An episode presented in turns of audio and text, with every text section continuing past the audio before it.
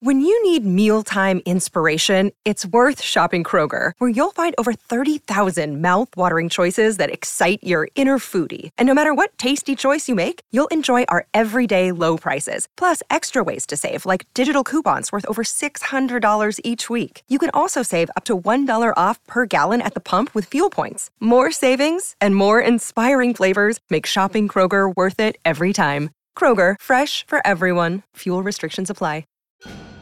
Welcome to the Starfleet Leadership Academy, a Star Trek podcast told through the lens of leadership development. And now, here's your host, Jeff Aiken.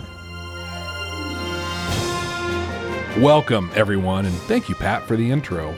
Hey, I, I just wanted to thank all of you for listening to this podcast. It, it really, it really means the world to me that you're that you're checking it out. If you like what you hear, please share it with a friend. On this episode, we round out the first episodes or pilot episodes of the Star Trek series that we'll be reviewing as we join the original series as they go where no man has gone before. Now, I'm going to do my best to not call out some of the things in this episode that don't necessarily line up with future Star Trek.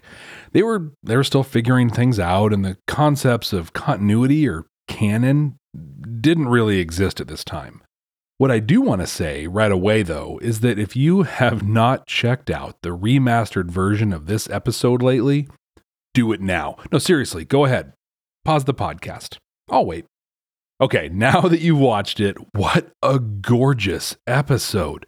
There was nothing on TV that looked this good in 1966. I dare you to show me otherwise. We start off with a captain's log. Captain's log. Stardate 1312.4. A recorded distress call from an Earth ship lost over two centuries ago. Kirk and Spock are playing 3D chess. They start to teach us that Spock doesn't quote unquote have emotions and that he's partly human. Kirk, though, surprises Spock with an unexpected chess move. And here comes one of the most beautiful moves in chess history. Even this early in the series, they're building that relationship. It's really cool.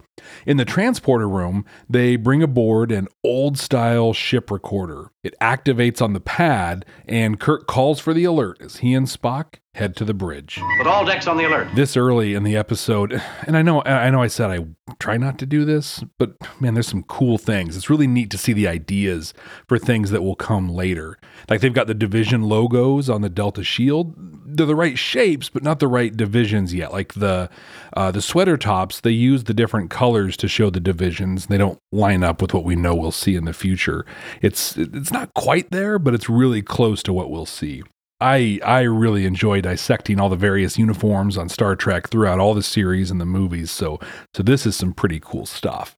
Kirk and Spock get to the bridge where we meet Lieutenant Commander Gary Mitchell.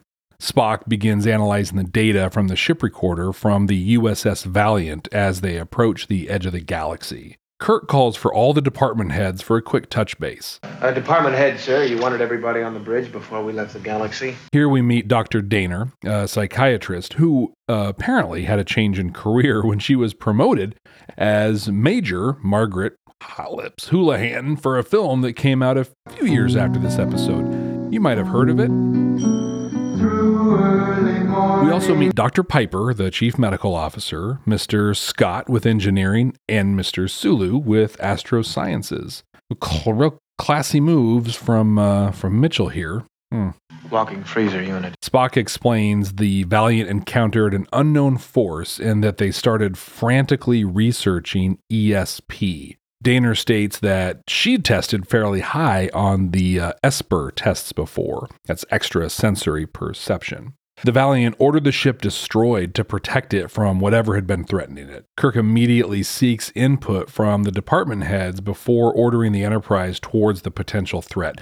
Two points in this series of exchanges. First, Kirk not only listens intently to Spock, but actively seeks input from others. Asking the various department heads for their input shows he's interested in the bigger picture, not just the world as he knows it. This is the advantage of fostering a team for decision making, specifically a very diverse team. People with different education, different specialties, different experiences will see things much differently than you. Their input is always valuable. It may not always be the actionable input, though, and that kind of leads us to the second thing here. Kirk Kirk makes a decision.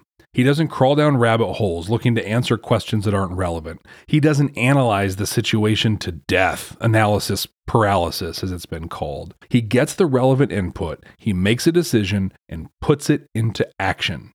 This second point is one I think many, many people and many leadership teams can benefit greatly from. They approach the threat, and these graphics, these graphics are beautiful. It's confusing their sensors and all of their readings. Once they make contact with it, the bridge lights up and a terminal explodes. Then Dehner and Mitchell go down. Kirk calls for a helmsman to take Mitchell's spot as he pulls another incredible leadership move. He jumps out of the captain's chair and takes over the helm controls. Spock sees this and immediately jumps in to take the controls so Kirk can get back to his station. Okay, a lot to get into here. Let me share an inadvertent leadership lesson I learned when I was 17 years old. Trust me, it totally relates to this scene. When I was in high school, I washed dishes at a buffet restaurant. For those of you listening to this in a post COVID 19 world, a buffet was a magical place where various foods were served. You could walk around, pick out whatever you wanted, and eat as much of it as you liked. At a buffet, you could pile your plate with fried chicken, pizza, nachos, cheesecake, coleslaw, whatever else. And then, and then you could go back for more. Oh, those were the days. Okay, back to the story. It was Thanksgiving. You can imagine how busy we were. The line nearly wrapped around our building.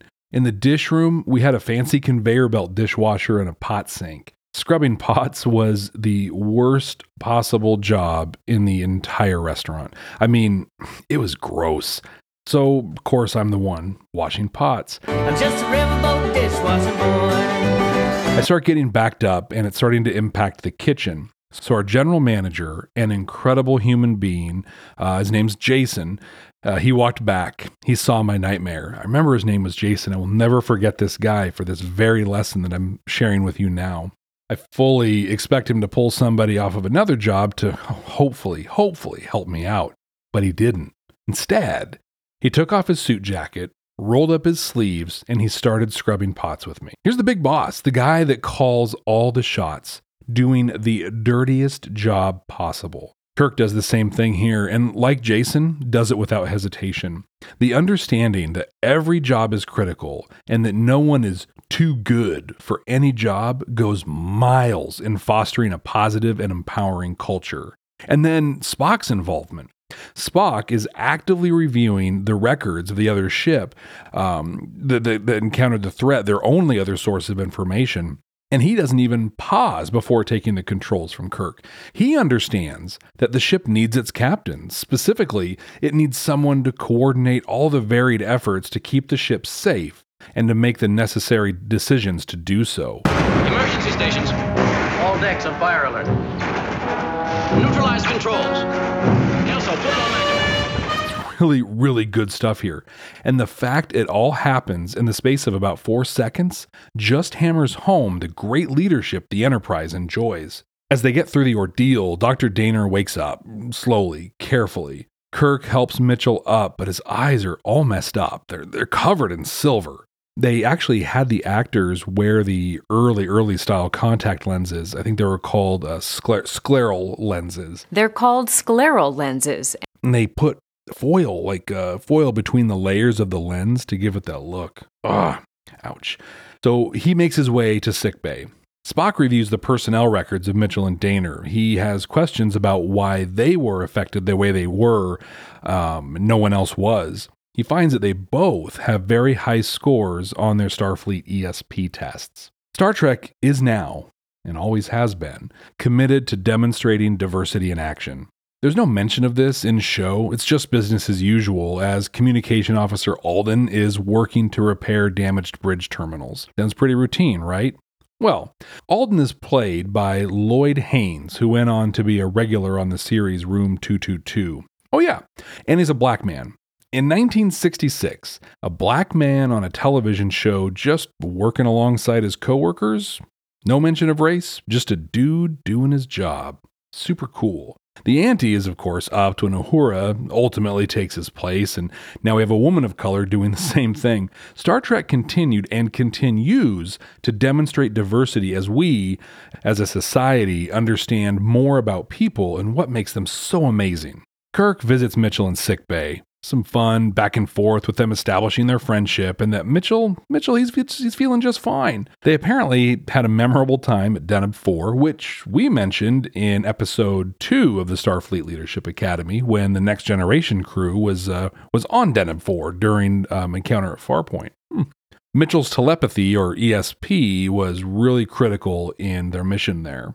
We learned that when Kirk was a lieutenant, he was an instructor at Starfleet Academy, a pretty tough one, too. Mitchell tells a fun story about how he set Kirk up with a girl without Kirk knowing he was behind it. Kirk says he almost married the girl. Huh. Do a little math, right? Carry the one. Hmm. I wonder if that could have been Carol Marcus. Hmm. How can you ask me that? Were we together? Were we going to be? You had your world, and I had mine. Anyway, he's been reading to pass the time, even reading some of that quote long haired stuff. When the truth is found. Isn't everything ultimately just a product of its time? The playful banter takes a turn as Kirk goes to leave. Mitchell's voice is suddenly powerful and he warns Didn't I say you'd better be good to me? After Kirk leaves, we see a short sequence of Mitchell reading at an absolutely inhuman speed. Spock is watching him on a video screen on the bridge as Kirk orders a 24 hour watch on sickbay and orders every possible range of examinations and tests. As he makes this order, Mitchell stares intently straight into the camera as if staring directly at Kirk. Dr. Piper is running the ordered tests on Mitchell and says he looks to be perfect, like absolutely perfect. He leaves, leaving Mitchell with Dehner. Dehner makes a powerful statement about being a woman professional in response to Mitchell calling her a walking freezer unit. Hmm. As they talk, Mitchell realizes he can make the medical readouts say whatever he wants them to. He spikes them all the way and then follows that with a flat line. Maybe if we could just change these dials. All at will. He's just discovering his powers, but he also realizes that they're in their infancy. Dehner tests his memory and he recites a page given to him at random from one of the books he devoured earlier. He reminds her that she was also affected, uh, but she claims that she feels no ill effects or any, any benefits whatsoever. Kelso, the ship's navigator, drops in to see how Mitchell is doing. Mitchell just jumps down his throat as he's asking about the ship's repairs. I'm not joking, Lee. He's totally convinced that Kelso missed a critical detail on the impulse engine packs, one that, if truly missed, could disable or destroy the whole ship. Kelso checks it out and reports to the senior officers that Mitchell was correct. There's no way Mitchell could have known that this was wrong, but he did know. Spock seems to have been waiting for this opportunity. He posits that Mitchell is mutating and is an extreme danger. Dehner begins to argue, but Kirk cuts her off. It is my duty, whether pleasant or unpleasant, to listen to the reports, observations, even speculations on any subject that might affect the safety of this vessel. I'm going to say that again. It's a very powerful statement he makes. He states that it is his job to listen to the details, good or bad, for the good of the ship. The officers share examples of odd occurrences around the ship, all attributed to Mitchell. Kirk calls Dehner out for not reporting this earlier.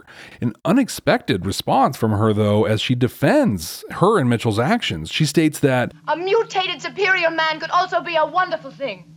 The, the forerunner of a, a new and better kind of human being. Kirk pauses to consider this and continues asking the senior officers for their input. More of what we saw earlier in the episode. Kirk knows he has to make a huge decision. To make things even more complicated, he has to make a huge decision that will impact his ship and his crew, but will also personally affect his longtime friend, Gary Mitchell. He concludes the meeting by stating there will be no discussion of this with the crew. Some may question that decision.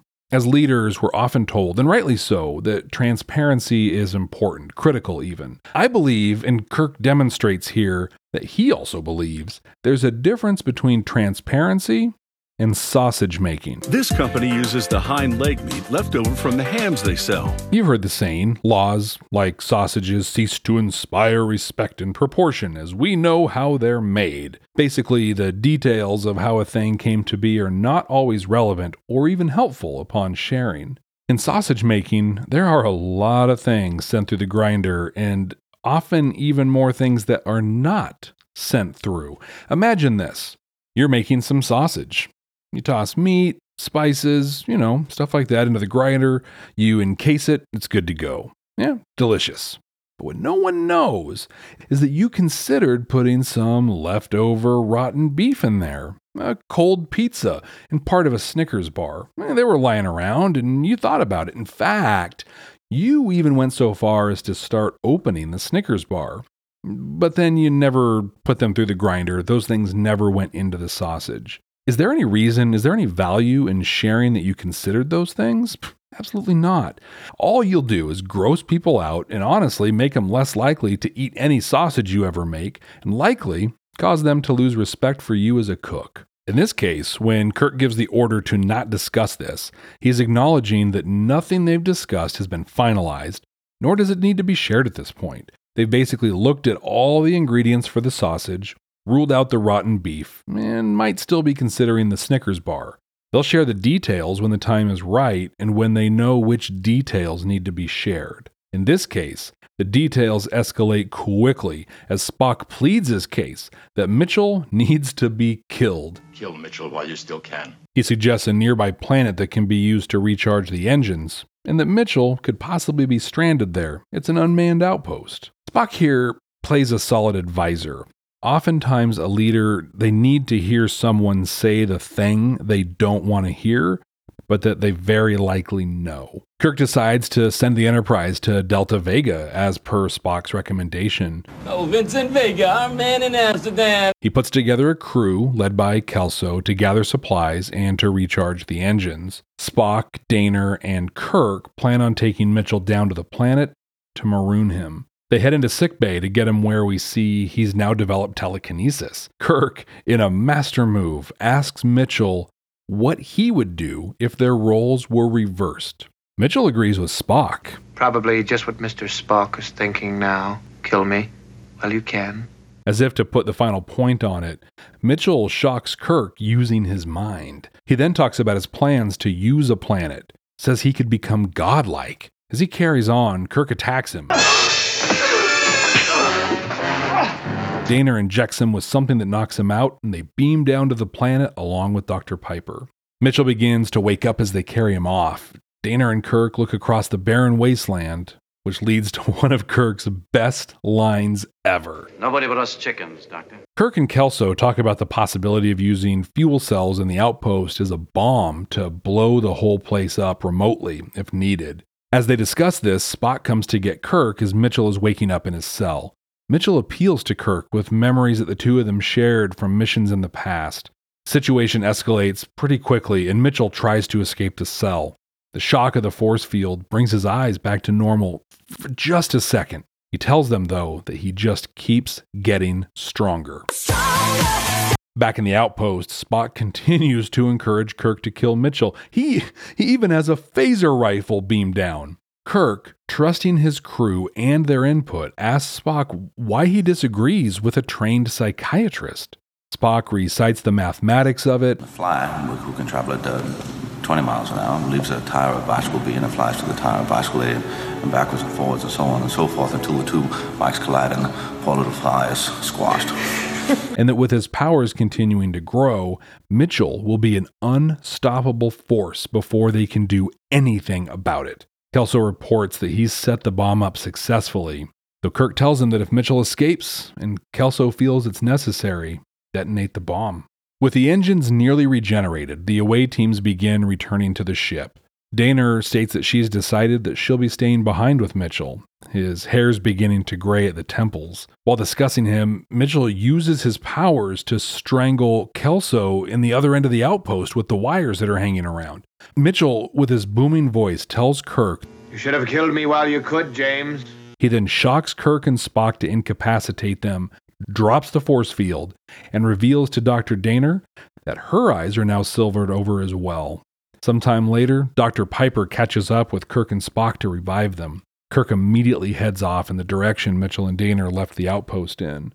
Before he goes, though, he gives a time limit to the doctor, letting him know that if he's not in contact by then, to head to the nearest Earth base and recommend bombardment of the planet's surface. Dr. Piper begins to protest, but Kirk cuts him off. No protest on this, Mark. That's an order. It is a reality that sometimes, as a, as a leader, you just have to tell people what to do. I see this as an absolute last resort, a, a life or death sort of situation, which Kirk believes this to be.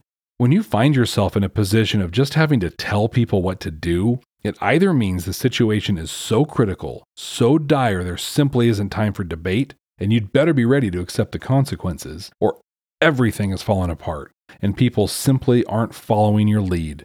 In that case, you have a lot more work in front of you as you need to repair your leadership position. Mitchell and Dehner are wandering the wastes. Mitchell demonstrates his power as he creates an oasis out of nothing.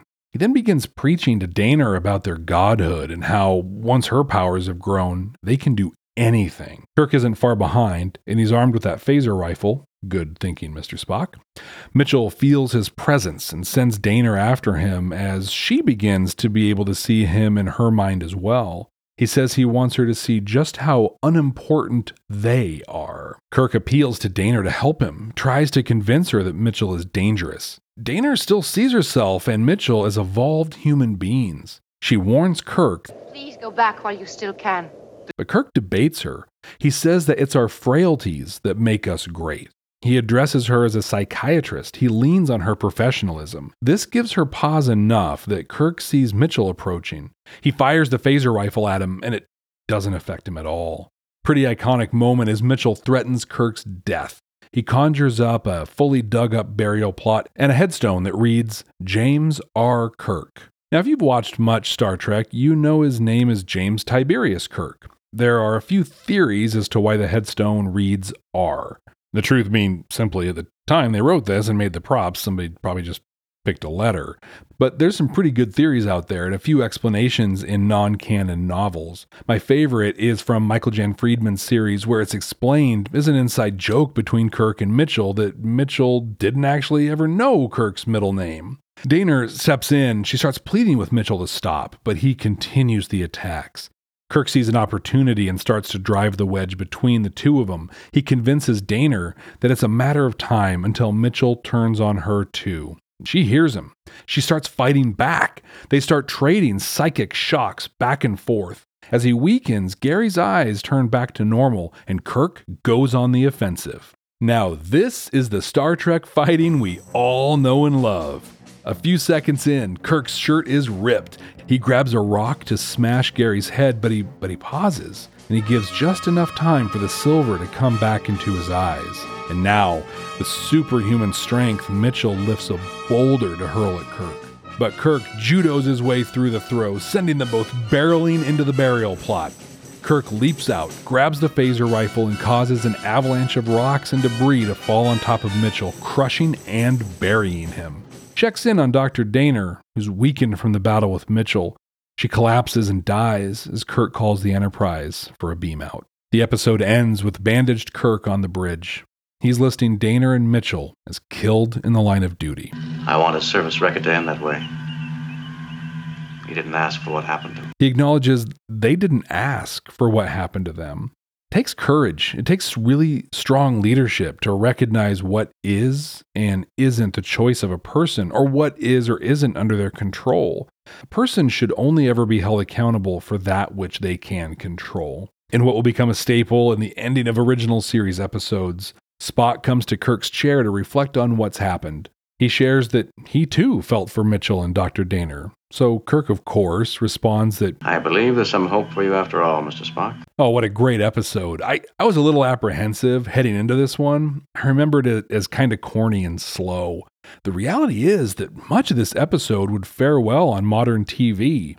It had some shortcomings, but they were mostly products of their time. The fascination with ESP, it's a thing we don't really discuss anymore, at least not in these terms. Uh, the general characterization of women, which is going to sadly be kind of a normal thing in the original series. Kudos to them for generally making Elizabeth Dehner a strong, independent professional.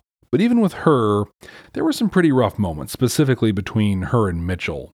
Some of Kirk and Mitchell's back and forth was pretty lowbrow. Uh, I hate to use the term, but you know, locker room style talk. But other than that, this was a really well told story of two friends being violently torn apart by circumstances outside their control. It introduces some solid sci fi elements. It really set the stage for the Star Trek universe we know today. The characters were well developed. I even felt the sting of loss when Kelso was murdered all the characters that last into the run of TOS evolve and change through the series, but they don't deviate too much from what we see here. Sulu's assignment to astrosciences is even pretty backed up in future episodes when we learn of his uh, his hobby for for uh, practicing botany and his ability to act as either a navigator or a helmsman. TOS was my first Star Trek. I grew up watching reruns and syndication with my mom. In fact, one of my most cherished things to do with my mom was was watch Star Trek.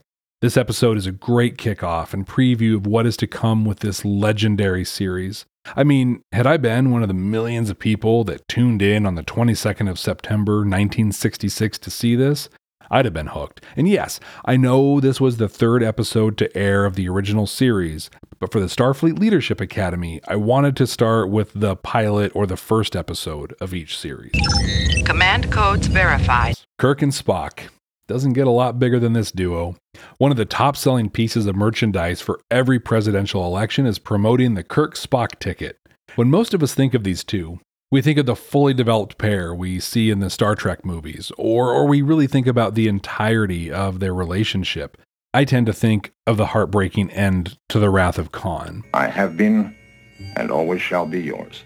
But if that ideation of them is the gourmet meal we all remember so fondly, in this episode, we get the home cooked version that was made by your teenagers. That's to say, all the ingredients were there, they just aren't quite the same. And that's okay, really. Like, it's a good thing. That means these characters grow as people, and for our purposes, as leaders. Spock plays an important part in this episode, but doesn't do a lot to flex his leadership muscles. What he did do, and we talked about it during the episode, was offer alternatives to Kirk, specifically the alternatives that Kirk wouldn't have wanted to hear or acknowledge. When you're directly supporting someone, this is one of the things they desperately need. When we have ideas, it's very tempting to put blinders on and just dive straight towards your end goal. Chances are, though, there are things you haven't even considered yet. Maybe things you would never have even thought of given your experience and your understanding. Or maybe just things you didn't give enough attention to. Having a team around you, especially one you can trust, can counter that. On one hand, they may offer considerations that still lead you to follow your original course of action, but now you're doing so having considered more aspects of it. Or their input and questions could cause you to change course. Either way, you'll have a more complete view and understanding of your final decision. Now, Kirk, I'm looking forward to every opportunity to reflect on Kirk's leadership style. In the past 20 or 30 years, the zeitgeist has painted a picture of James Kirk that just doesn't hold up to any level of scrutiny. She packed my bags last night, pre flight.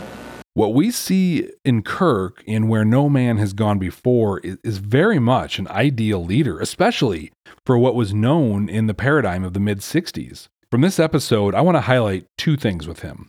The first is one we covered in detail earlier. When Gary Mitchell went down, he did not miss a beat in stepping up to fill his station. His operationalized understanding that no one person is more important than anyone else is simply inspiring an added bonus that he actually knew how to do the job, or, or maybe that's why Spock was so quick to take his place. Second, it is clear in this episode, through both his words and his actions, that his number one priority is the safety of the Enterprise and the crew as a whole. In this episode, his close friend and former student, Gary Mitchell, becomes a supreme threat to the Enterprise and arguably the entire galaxy. Despite his personal feelings, his every decision is guided by ensuring the ship's safety. In fact, he even orders Dr. Piper to leave the planet with him on it if he is unable to neutralize Mitchell and Dehner. This makes for good high drama television, but how does it translate to you in your leadership journey? Well, very uncomfortably, to be honest. Let me paint a scenario for you that might be a lot more commonplace than we like to think. You have a coworker, let's say they're a peer. You've worked together for quite a while and, and, and you consider them to be a friend, a, a, work friend at least. You're visiting with each other at the end of the day and you ask them about the job they were holding interviews for.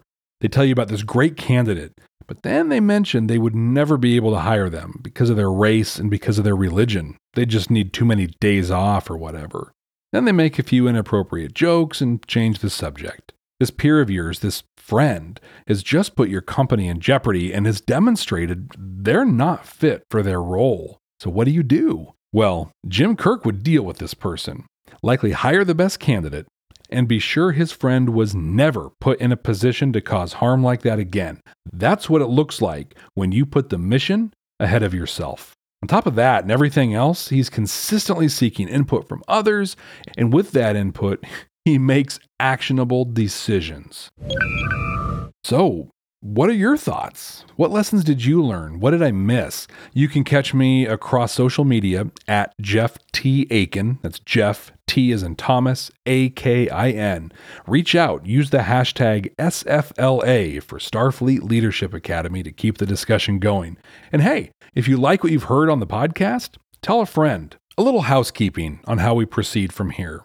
At the time of this recording, there are five completed live action Star Trek series original series, Next Generation, Deep Space Nine, Voyager, and Enterprise. On top of that, we have Discovery and Picard. Section 31, Lower Decks, and Strange New Worlds have all been announced, but nothing has been produced yet. My intention is to include all of the episodes from the completed five plus Discovery. But I ultimately want to give you what you want to hear. So if you want me to include Picard or the animated series, let me know. You can hit me up again on social media at Jeff T. Akin. So, how do we go from here? Please specify how you would like to proceed, sir. I put all the episodes from the six series I'm including at this point into a spreadsheet. At the end of each episode, I'll run a random selector macro to tell me which episode we'll be looking at next. So let's see what we're watching.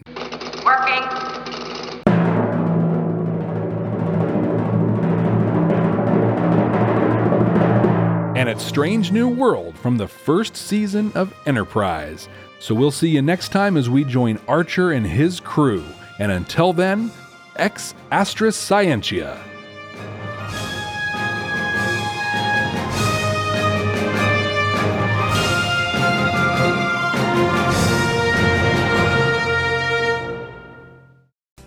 Hey, it's Tim from 50 Years of Music with 50 Year Old White Guys, the comedy podcast you had no idea you needed. Join Ben, Jeff, and me as we continue our musical road trip back through the years and around the globe.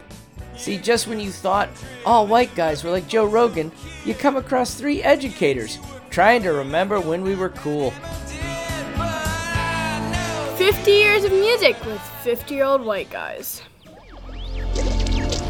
Electric Electricast. Introducing the Deep Leadership Podcast. Leadership is a people business. That's the philosophy of your podcast host, John Rennie. John Rennie. As a former submarine officer who spent 22 years leading businesses in corporate America before starting his own manufacturing business, he knows that leadership matters. Leadership matters. Deep Leadership is real world, actionable leadership advice from John and his expert guests. Become a leader worth following. Subscribe today. Electricast.